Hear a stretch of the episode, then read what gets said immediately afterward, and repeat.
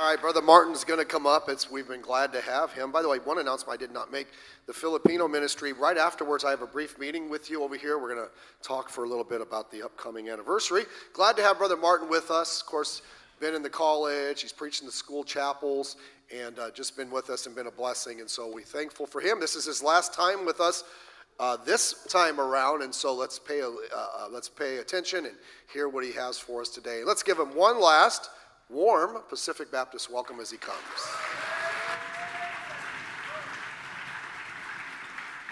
All righty, thank you very much. I appreciate that. And uh, it's been uh, a joy to be with you over these uh, few days that we've had together. And I always look forward to coming out. And I wish my wife was with me, but hopefully next year she'll be able to be here. And uh, I hope the messages have been a, a challenge, but an encouragement to you also, and um, to just keep on going and live for God. Amen. He's worthy of it, that's for sure. Um, I want to read something to you here that uh, somebody gave me a while back, and I thought it was pretty interesting. Um, it, the, the title, it just says, What Time Is It For You by Life's Clock? You know, as we get older, and I, I can relate with this now as I'm getting a little bit older in my life, we begin to look at life and think, man, you know, uh, uh, it seems like I was just a, a young man just a, a, couple days ago, and now I'm an old man, and, uh, and the time flies by. And uh, what somebody did was they took a, uh, uh, a timetable or they, they prepared this thing. It's a mathematical parallel made of a 70 year lifespan with a 24 hour day. And so it, it just causes you to do some serious reflection in your life and where you're at and what, uh, how much time you have left.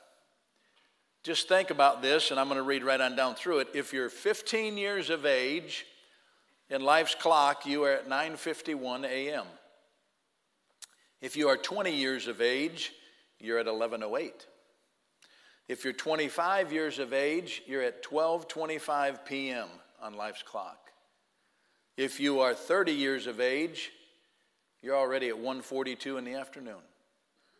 If you're 35 years of age, you're at 2:59 p.m.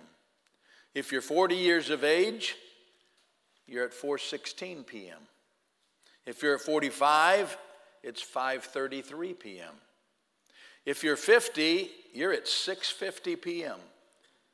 on life's time clock. If you're 55, it's 8:17 p.m.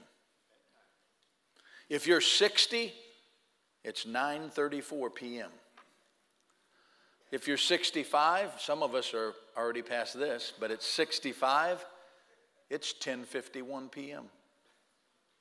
And if you're 70, you're right at midnight causes us to stop and take a look at our life and how much time we really truly have and where we're at on that clock, uh, if you would, in life.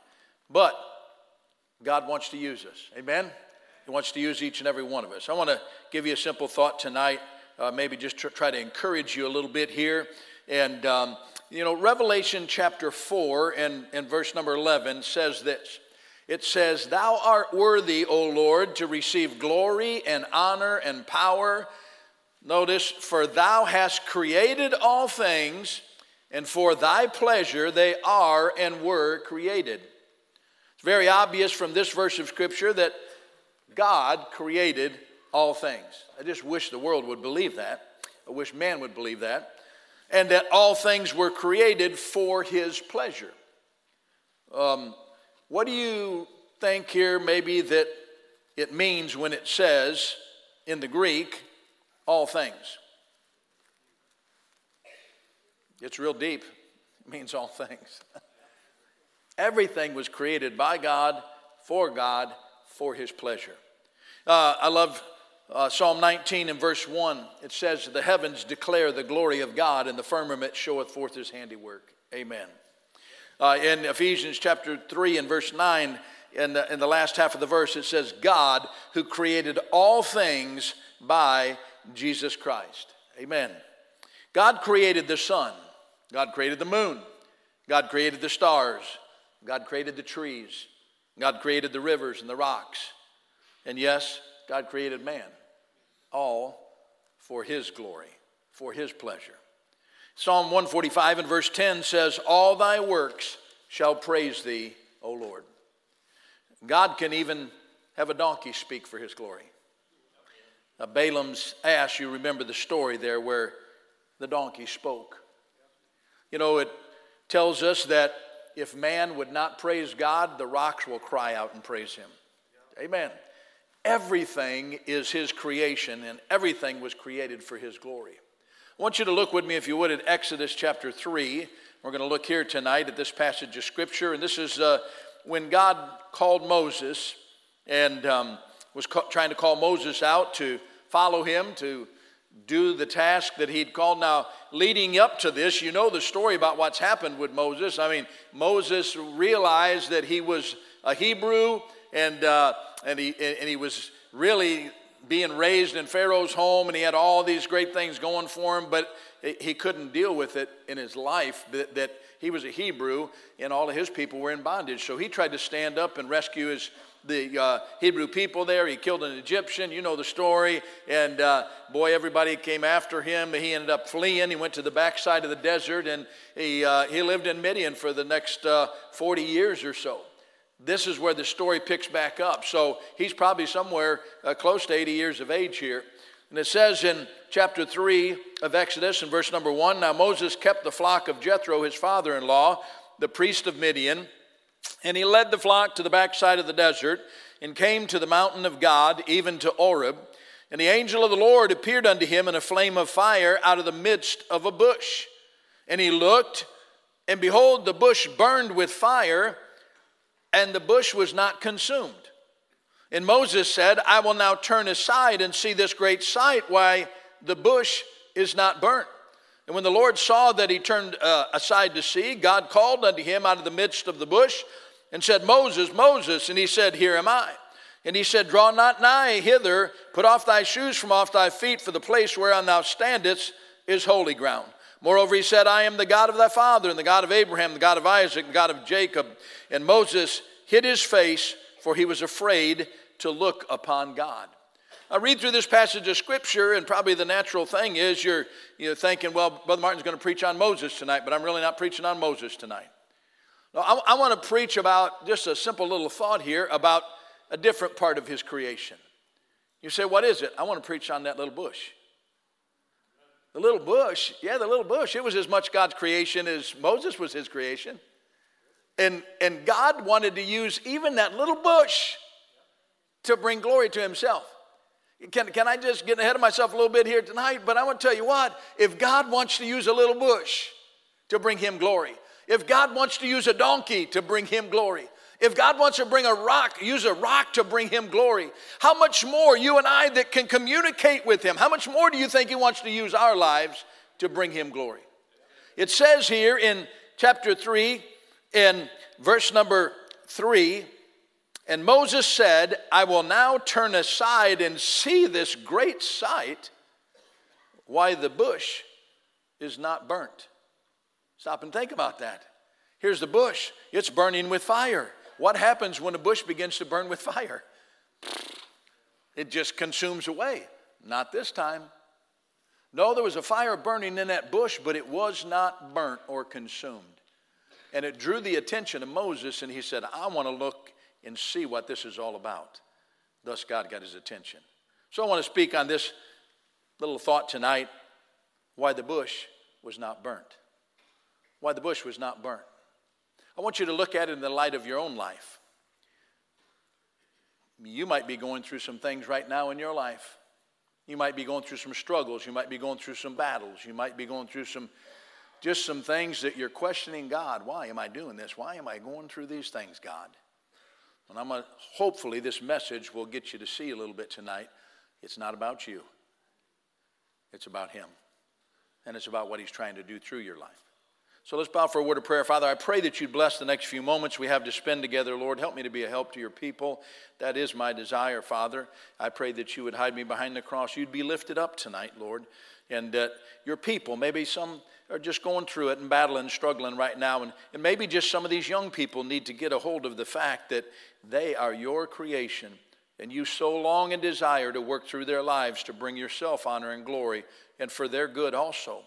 Lord, would you help us tonight in the simple little thought, and we'll be careful to give you the glory, for it's in Christ's name I pray. Amen. I just want to uh, draw a few statements or applications from this scripture to encourage us tonight.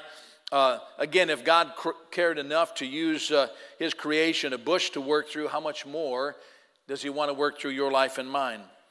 You know, so oft times uh, being in the fire department and dealing with what I dealt with in the fire department, and uh, uh, the, the, college kids asked me some questions when I taught this week, and, and they said, you know, uh, do you do you deal with uh, PTSD from what you saw and all that kind of stuff? And I said, you know, there's things you go through that you just can't get out of your mind, and and the ones that, that I can't get out of my mind, preacher, are the suicides that I would run on, and especially hangings and, and things like that. And, and you sit and think about it. Uh, these people get to a place in their life where they feel like that they don't have any hope or there's no purpose whatsoever.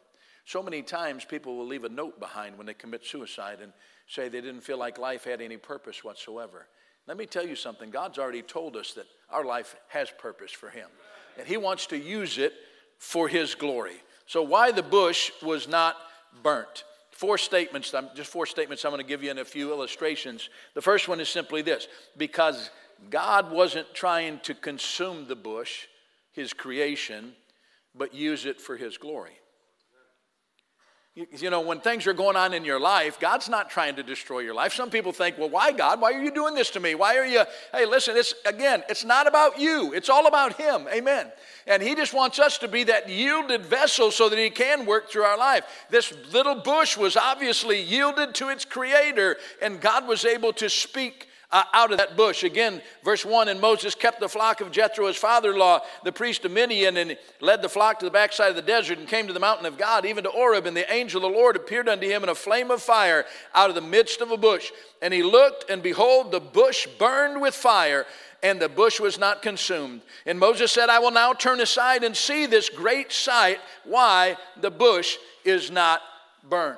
The truth of the matter is, consuming it wouldn't bring as much glory to himself as not consuming it. And, and that's exactly what our lives, when things are going on in our life and happening in our life, it's not that God's trying to wipe us out or God's trying to, because that wouldn't bring glory to Him, but not consuming our lives brings more glory to Him. Amen. Now I'm going to use an illustration here, and don't brand me a liberal or because I want you to stop and think for just a moment.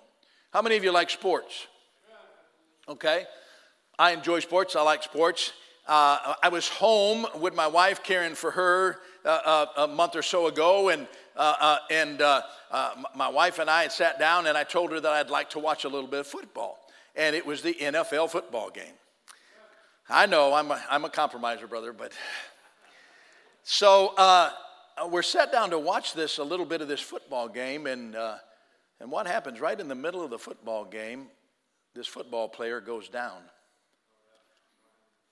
And um, he has cardiac arrest right there in the ball field. Pretty amazing. How many of you know the story of that? You know, okay? It's a pretty amazing story. He goes down on the ball field, and uh, man, they came over and they began to work on him. They, you know, this is a, our, our society is a crazy society over sports, okay?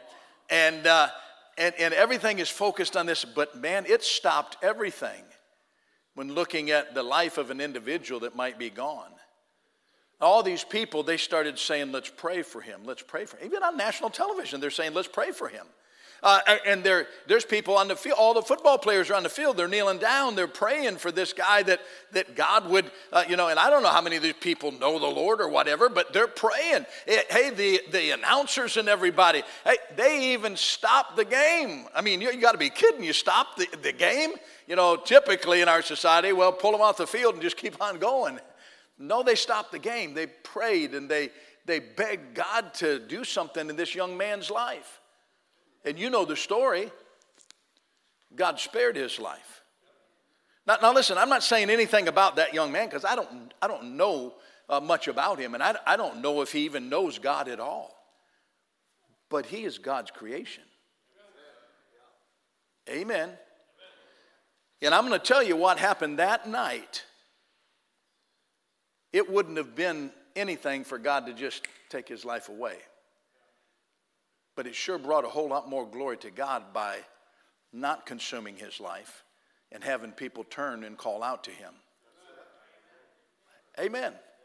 What do you mean? Whatever's going on in your life, whatever you're battling, whatever you're struggling with, hey, just look to the Father. Amen. He knows what's going on, and He's He's the one that's allowing you to go through it. And uh, He's not trying to consume your life. He wants to use your life for His glory. Amen. I was thinking about years ago. Uh, uh, my son Ben, my second son, was sick, and and uh, we were. Uh, I was still in the fire department at the time, and we were. Um, uh, my wife was headed to the church for a, uh, a baby shower for the ladies, and he was really sick and he needed to go to the doctor. And I said, I'll just take him, I'll go. And so I had to get on the highway to take him to the, um, to the doctor. It was like 25 minutes away from us. And uh, so I'm go- coming up to the highway there, and I'm driving one of these little Pontiac Sunbirds. How many of you know what a Pontiac Sunbird is? Okay, one of those old little tiny. Well, it was a T1000 they called it. You know, that's a fancy name for Sunbird.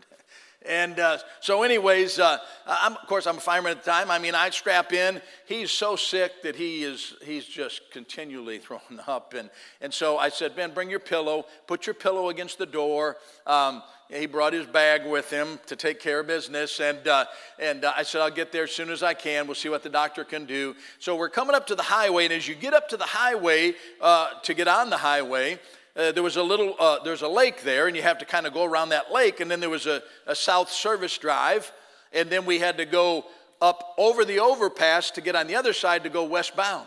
Well, as I come around that little curve there around the lake there, I'm driving along. I'm probably doing 35 or 40 miles an hour, and all of a sudden, boom, there's a, there's a big F 350 Super Cab pickup that blew right through that service drive, driving but 60 miles an hour and hit us right on the door where my son's head was laying. It hit our car so hard. There's five lanes of traffic there. It, it, there was skid marks for about three or four feet, and then the car went airborne. You say, how you know that? Because there was people coming over the overpass that stopped to help us, and they described what they saw afterwards. The one lady said the best way to describe what your vehicle looked like, it looked like a football player kicking a football.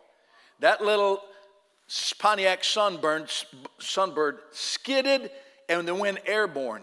And when it went airborne, it went all the way across those four lanes of traffic and it turned around and went up the embankment backwards before it came to rest. By the time it, it all happened so fast, it was a blur. And, and I look over when we came to rest, there's glass everywhere, everything shattered. I look over, the driver's side door is caved halfway into the seat. Not only was the driver's side door caved halfway into the seat, the frame of the vehicle was caved halfway into the seat. I couldn't see my son anywhere. I'm screaming, Ben, where are you at? Ben, are you okay? Where are you at, Ben? And all of a sudden I heard a moan and I looked down. I couldn't get my seatbelt out because it had locked itself. And, and I looked down, I heard a moan, and he was buried in the footwell head first into the footwell. I, I, took my hand and being a firefighter, I, I, palpated his spine going down to see if his back was intact and everything was okay. I got down to his head and his head was pinched together like that. It had like almost like a point here where, where it had been crushed. Man, I just started crying out to God. It's one of those times that you don't have time to stop and try to word a prayer in a specific manner. You're, you're just praying, oh God, please, would you spare my son's life? God, please, would you help him?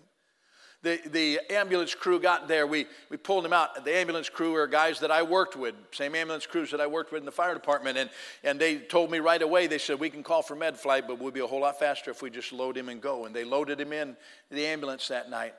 Man, I remember I crawled in the ambulance and I, I just knelt down beside the gurney there, preacher, and all I could do was just cry and say, God, please, would you spare his life? God, please, would you, would you help my son? God, please. We got to the hospital. They wheeled him out. They took him in. They began to run brain scans and CAT scans and all that stuff. And they took me and put me in a room and they said, We'll be back to get you when we find something out, when we know what's going on. And all I'm doing is pacing the floor. Oh, God, please. God, please, would you spare my son's life? Lord, please. Would you please hear my prayers? Would you please? It seemed like an eternity, but it was probably about an hour, hour and a half later. And then, boom, the door kicked open and they began to wheel my son in on the gurney. He was still on the gurney. He was still strapped down to it. And as they were wheeling in, in right away, I said, Son, I said, Son, can you hear me? And he said, Yeah, Dad. I said, Son, are you okay? And he said, I think so. Man, I went over and looked at him, preacher, and his head was back down to normal. There was no break in the skin or anything. Uh, the doctors came in. Here's, the doctors looked at me and they said, "Well, sir, we don't know. You know, we don't know the accident. We, we all we know is what they told us." And um, we've taken him in. We've run all these tests. We've run all these scans. There's no bleeding in the brain. There, there's, no, there's not even a break in the skin of his head. His back, you would think his spine would be damaged. There's, there's nothing wrong with his spine, sir. We can't find anything wrong. You say, man, what a story. What a, no, what a God. Amen. What do you mean? Hey, I'm going to tell you what, it, it, wouldn't have been as much for God to just wipe and take him out right there. It wouldn't have brought as much glory to God. Brought a whole lot more glory to God by sparing Ben's life and raising it back up again. Ben's uh, serving the Lord today in church. He's faithfully in church. Hey, I don't know what would have happened, preacher. I don't trust myself. I don't know who I am. Hey, what would have happened if my son would have died? Would I be in the ministry today? Would I? I'm going to tell you something. Hey, God was just trying to get glory in my son's life. And that's all he wants is to get glory out of your life too. Amen. He's not trying to consume you. He's not trying to wipe you out. He's not, he just wants glory out of your life. The second thing, reason why I, I believe that the bush was not burned is because God's purpose with the bush was to simply draw attention to himself. It had, again, nothing to do with the bush. It was his creation, but it had everything to do with the God who created it. Can I tell you something? It's the same way with your life and mine. Whatever we're going on, whatever's going through in our life, God's purpose in our life, in His creation's life, is simply to draw attention to Him. Amen. Man, if you live your life to be seen, if you live your life to be lifted up, if you live your life to get praise and honor, if you're living your life for that, you're missing out on it because that's not why God created you. Amen. He wants to get glory in and through our lives, and He wants to be lifted up in our lives. It's never about you and me, it's always about the Creator. I can remember years ago there was a, uh, a, a, man that came to the church up there in Gaylord when I had uh, helped start that Bible, the Bible college for Brother Jenkins up there. Uh, there's a, a, family that were, they were in their 40s, and uh, this man left his work. I mean, he left a, a six figure job. I'm, we're talking um, 20, 22, 23 years ago, he left a six figure job to come up to go to Bible college with five children. And I, um, just get a job, he delivered pizzas just so that he could make his way through Bible college. Him and his wife, and uh, his wife, when they got up there, uh, she started going through some hard times. Her mom and her dad passed away, I mean, within six months of each other. Man, I tell you, the devil's throwing darts at them, you know, about, yeah, yeah, they were beginning to wonder, you know, is this really what we're supposed to do? Are we really supposed to, you know, be doing this or, uh, you know, are, are we just stepping way out on a limb some way? And, uh, and then she gets the news. Uh, she has tr- some things going on in her life health wise, and she goes in and finds out that she has cancer. She's got breast cancer. So the doctors check her out and they say, well, it's stage three, late stage three, early stage four. We don't know what's going to happen here. So she has to go through this. Uh, she had to go through surgery. She had to go through chemo and radiation. So extended period of time. And uh, boy, when, when, when these things just start compounding themselves and going on, again, the, the natural thing to do is God. I'm just trying to serve you. God, I just want to, why is this going on in my life? But that's not the way she approached it. You know, it was amazing to watch.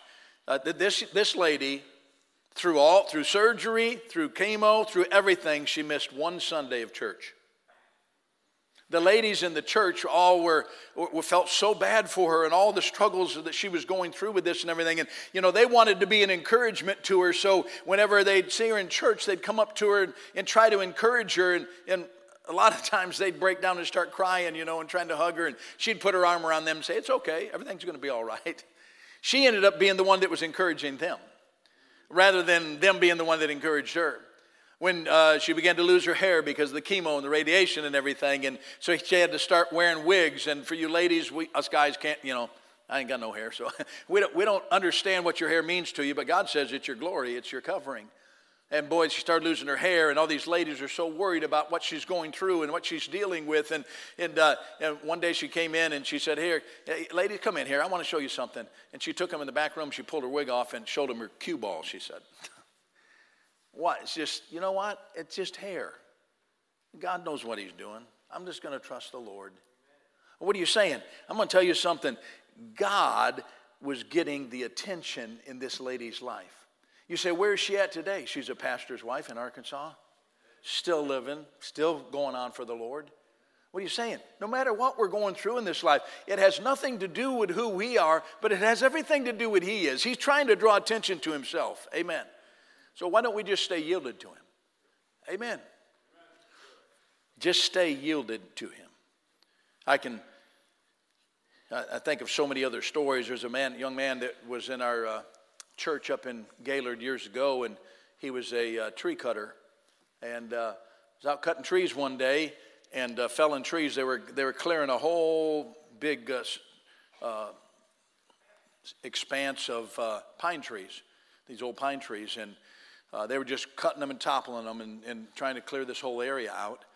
And it was in the wintertime, and he was cutting and um, cut this one tree out and what happened was, as it began to fall, the top of the tree snapped and came off. He didn't even see it coming. And the top of that tree came down. These trees are 100, 120 feet tall. The top of that tree came down and hit him right in the head. The other man that was working with him, the man that owned the business, found him laying in the snow, blood all over everywhere. Uh, his head was caved in here where it hit him. Hit him in the forehead, crushed his forehead, in, went into his uh, into his head.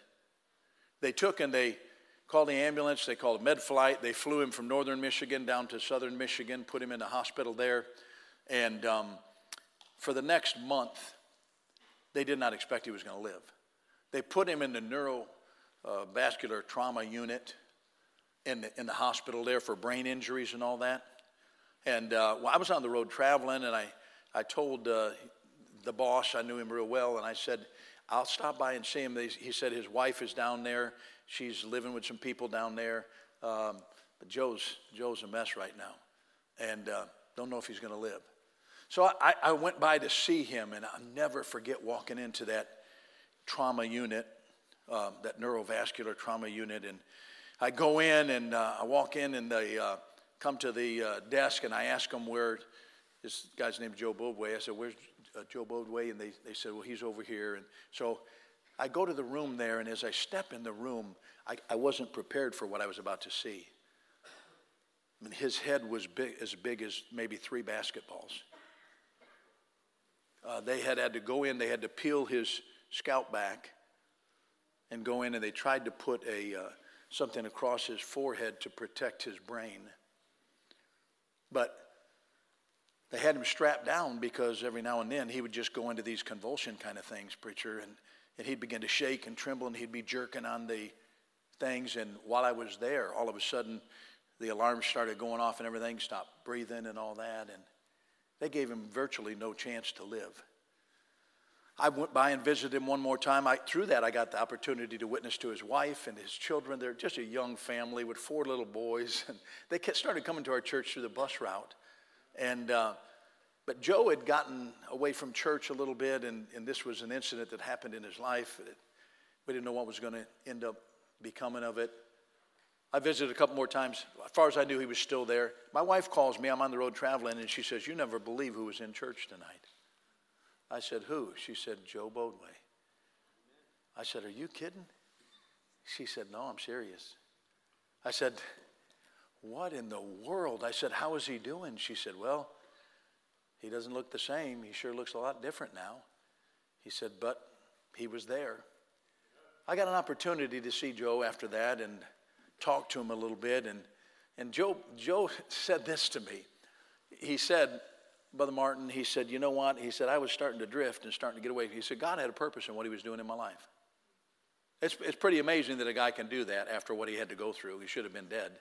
He said, But God had a purpose in my life. And here's what he said He said, I don't want God to ever have to try to get my attention like that again.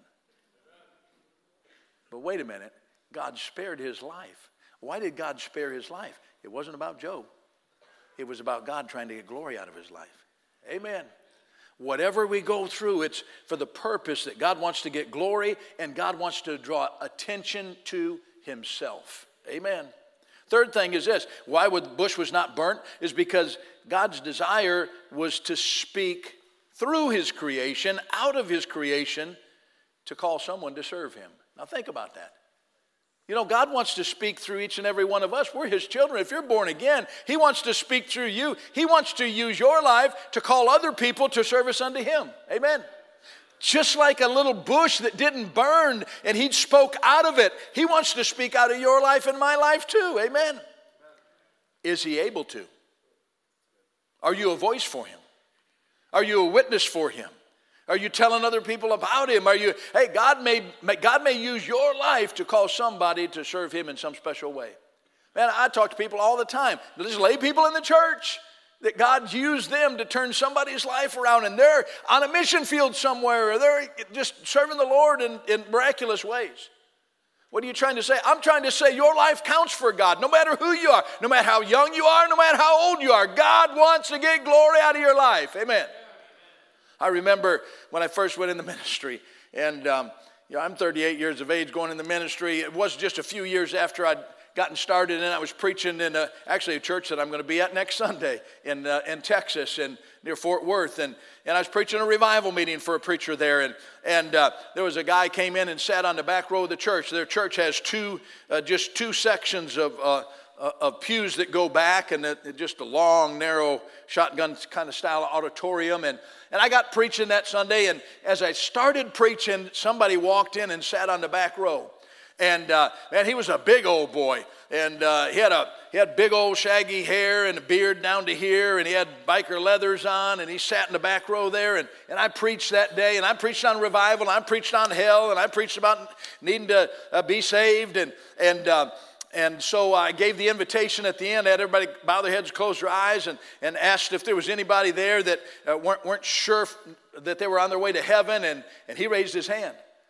I thought, huh. So I, I gave the invitation, the altar call for people to come to the altar. And as, they, as I did, they, everybody stood up, everybody started, uh, people started coming, and this guy, his name is Lee, he got up and he started coming down the aisle. Man, he's a big old, he's like 6'3". Um, He's coming down the aisle, and as he's getting closer, I can see he's shaking. I thought, man, is this guy going to hit me, or what's he going to do? And um, but as he got closer, I could see there's tears running down his beard and coming down off of his beard. And he came up and he fell down at the altar here, and I mean, just collapsed on the altar, and he's just crying out to the Lord. And and I turned the service over to the preacher, and I knelt up beside him, and I said, Lee, I said, or I said, uh, I said, buddy, I said, what's going on? And he said, uh, he just started shaking his head. He couldn't even talk. And, and, and I said, uh, I said, what's your name? And he finally choked out Lee. And I said, Lee, what's going on? I said, uh, I said, Lee, do you, do you know what it means to be saved? And he nodded his head. And I said, Are you saved? And he shook his head and he said, There's no way I could be saved, not the life that I'm living. He said, I said I was when I was younger, but I, long story short, I said, You know what, you know what needs to happen? And he said, Yeah. And I said, You need to crawl out and ask the Lord to save you. And, and he did, and he, he got saved that morning. Um, literally, God's my witness, there, were, there, were, there was a little puddle of tears there where he was crying that day. He got up, uh, he had to go clean himself up. Preacher wanted him to shake hands with people, so he had to go clean himself up. And, and he comes, uh, comes back out and shakes hands with people and everything. And then we're at the back of the uh, auditorium there, and as, as everybody's filing out, he comes by and I looked at him and I said, Lee, I said, did you, did you really mean business with God today? He said, Yes, I did. And I said, Well, if you did, you'll be back tonight. He said, I'll be back tonight. And he brought his wife and his children. Actually, one of his children were there. That's the reason he came.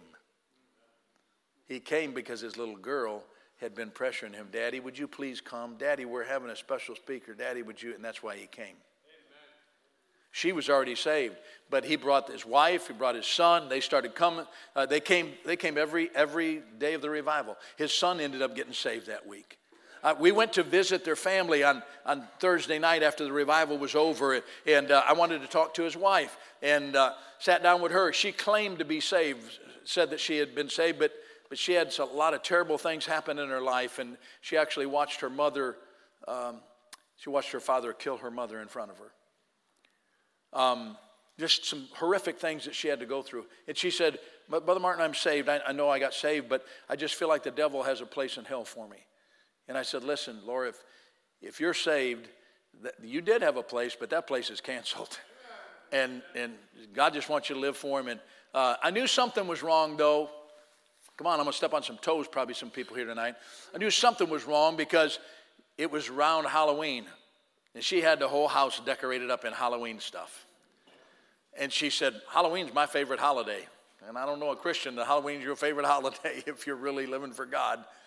So, anyways, two months later, what happened? Well, Lee got involved in the church. I mean, he started going to church faithfully. And, and uh, uh, by the way, that night when we went to visit, he went and cut his hair, got a real nice haircut and everything. We, he had asked us to pray for him to get a job. He got a job working in oil wells, got a really good job. They were, they're just, they were old druggies.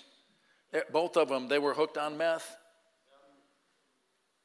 But God changed them. God turned their life around. Yeah, two months later, I got a, a card in the mail from Laura, his wife. She said, Brother Martin, I had to send you a card and let you know I got saved. She said, You know, when you said that, and you, she said, I knew you knew I wasn't saved. She said, But I wanted to let you know I got saved. So what's happened to him? They got faithful in church, man. He went through the Bible Institute at their church. And, uh, and then he felt God called him to preach.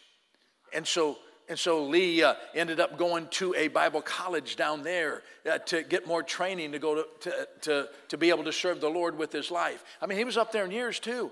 You say, what's he doing today? He's an evangelist today. He's traveling around the country, uh, and uh, mostly Texas, but he's traveling around. He's preached in some other places around the country, uh, preaching the word of God to people.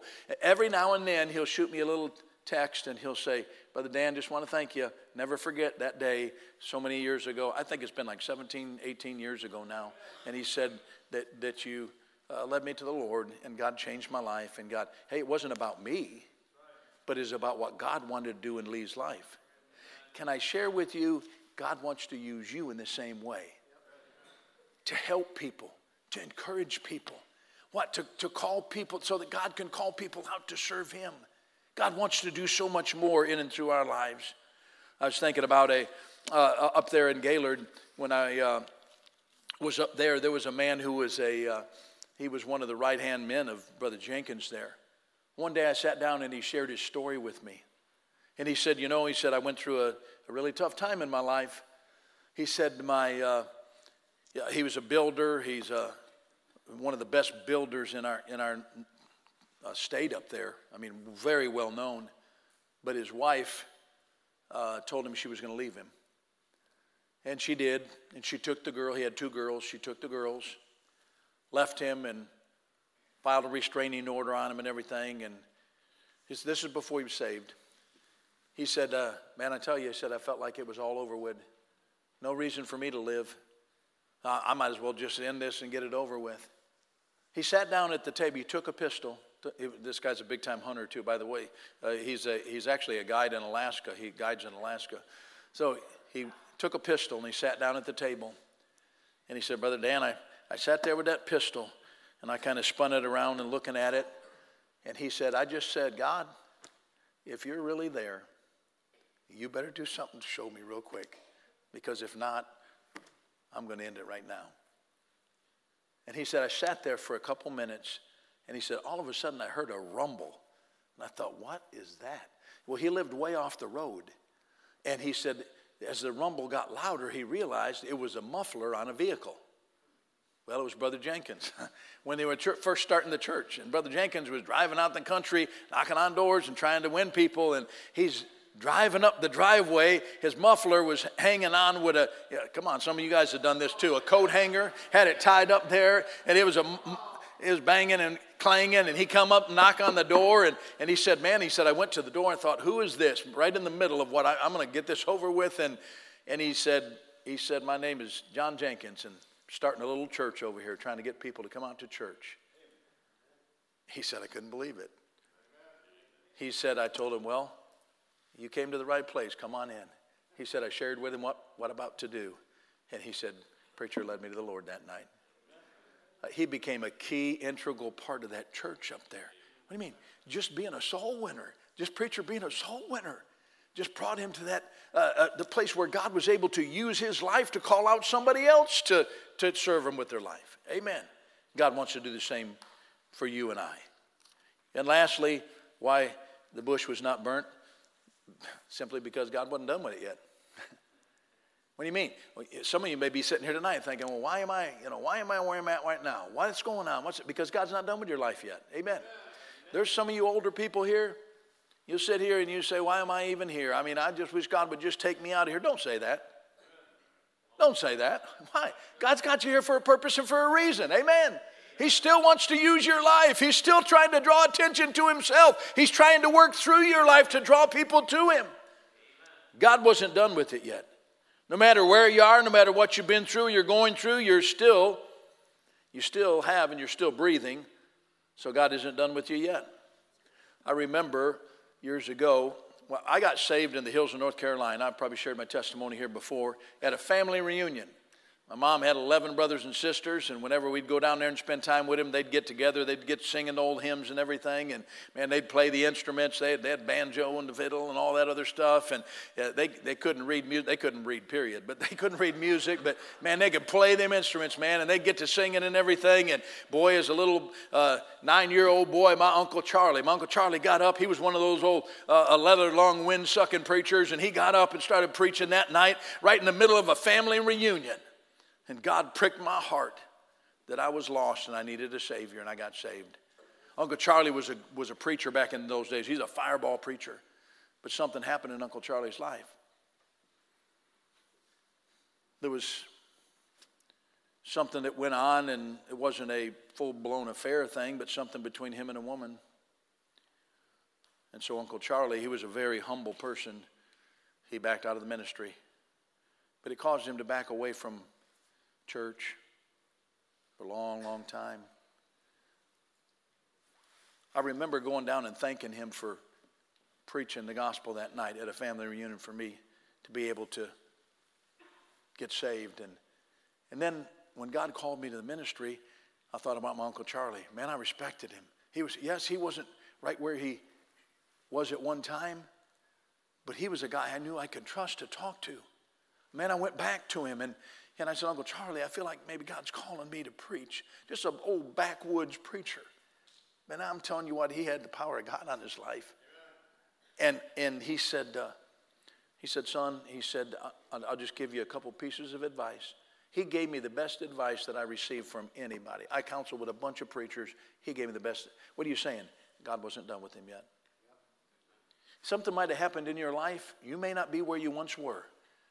But let me tell you something God still wants to use your life. You're still breathing, He's still trying to work through you to bring honor and glory to Himself. If God had used a donkey, if God had used the rocks, if God had used a little bush to bring glory to Himself, do you not believe that His desire is to use your life to bring honor and glory to Him too? Again, if God be for us, who can be against us? Are you saved tonight? Are you born again? Are you a child of God? That's the most important thing. Getting to the place where you realize He's not just your creator, but He wants to be your Father. Amen. And secondly, are you yielded to Him? Even in whatever it is that you're going through or whatever you've been through, that God, my life is yours to control. Do whatever you want to do with it. Father, I thank you for the opportunity to be able to be here tonight and speak to your dear people. And, and Lord, I do pray that you would help us to contemplate, as I read that life's time clock, help us to contemplate where our life is right now and where we're at, where we're at with you. And Lord, help us to take to heart the message this evening. Are you getting glory out of our life? That was all that was your desire with that little bush was to simply get the attention, get the glory, call people unto you. Just use it for, for you and for your pleasure. And God, if we don't if we don't have that in order in our life tonight, I pray that you'd help us to get some things straightened out. With heads bowed and eyes closed, if you say, Brother Martin, God spoke to me, I needed that message tonight. Would you remember me in prayer? You'd slip a hand up. That's me, Brother Martin. I see those hands. I appreciate you being honest. Is there maybe one that say, Brother Martin, I'm not sure if I died tonight, I'd go to heaven, but I want to know that. Would you pray for me? Anybody at all? I sure want to be God's child. I don't know for sure I'm going to go. I see that hand. Anybody else? Pray for me, Brother Martin. Pray for me. Boy, now's the time for you to come. If you're not sure, you come now and we'll we'll help have somebody take the Bible and share with you how you can know for sure that you're on your way to heaven. Let's stand to our feet with heads bowed. God spoke to your heart. The altar's open. Maybe, maybe it's just a good night to come and rededicate yourself to the Lord. Rededicate your life to the Lord. Say, God, take my life and use it. Control me. Make me what you want me to be. Speak through me. Do whatever you want to do. May my life be for your glory. Father, please bless the altar time. Have your will and way. I pray for the one young lady that raised her hand that somebody's dealing with her now. I pray that she would know for sure in her heart she's on her way to heaven. Lord, help us to be yielded to you. God, use us for your glory, I pray. Just like you did a little old bush to call one of the greatest leaders that ever walked the face of the earth. For it's in Christ's name we pray. You take the time you need.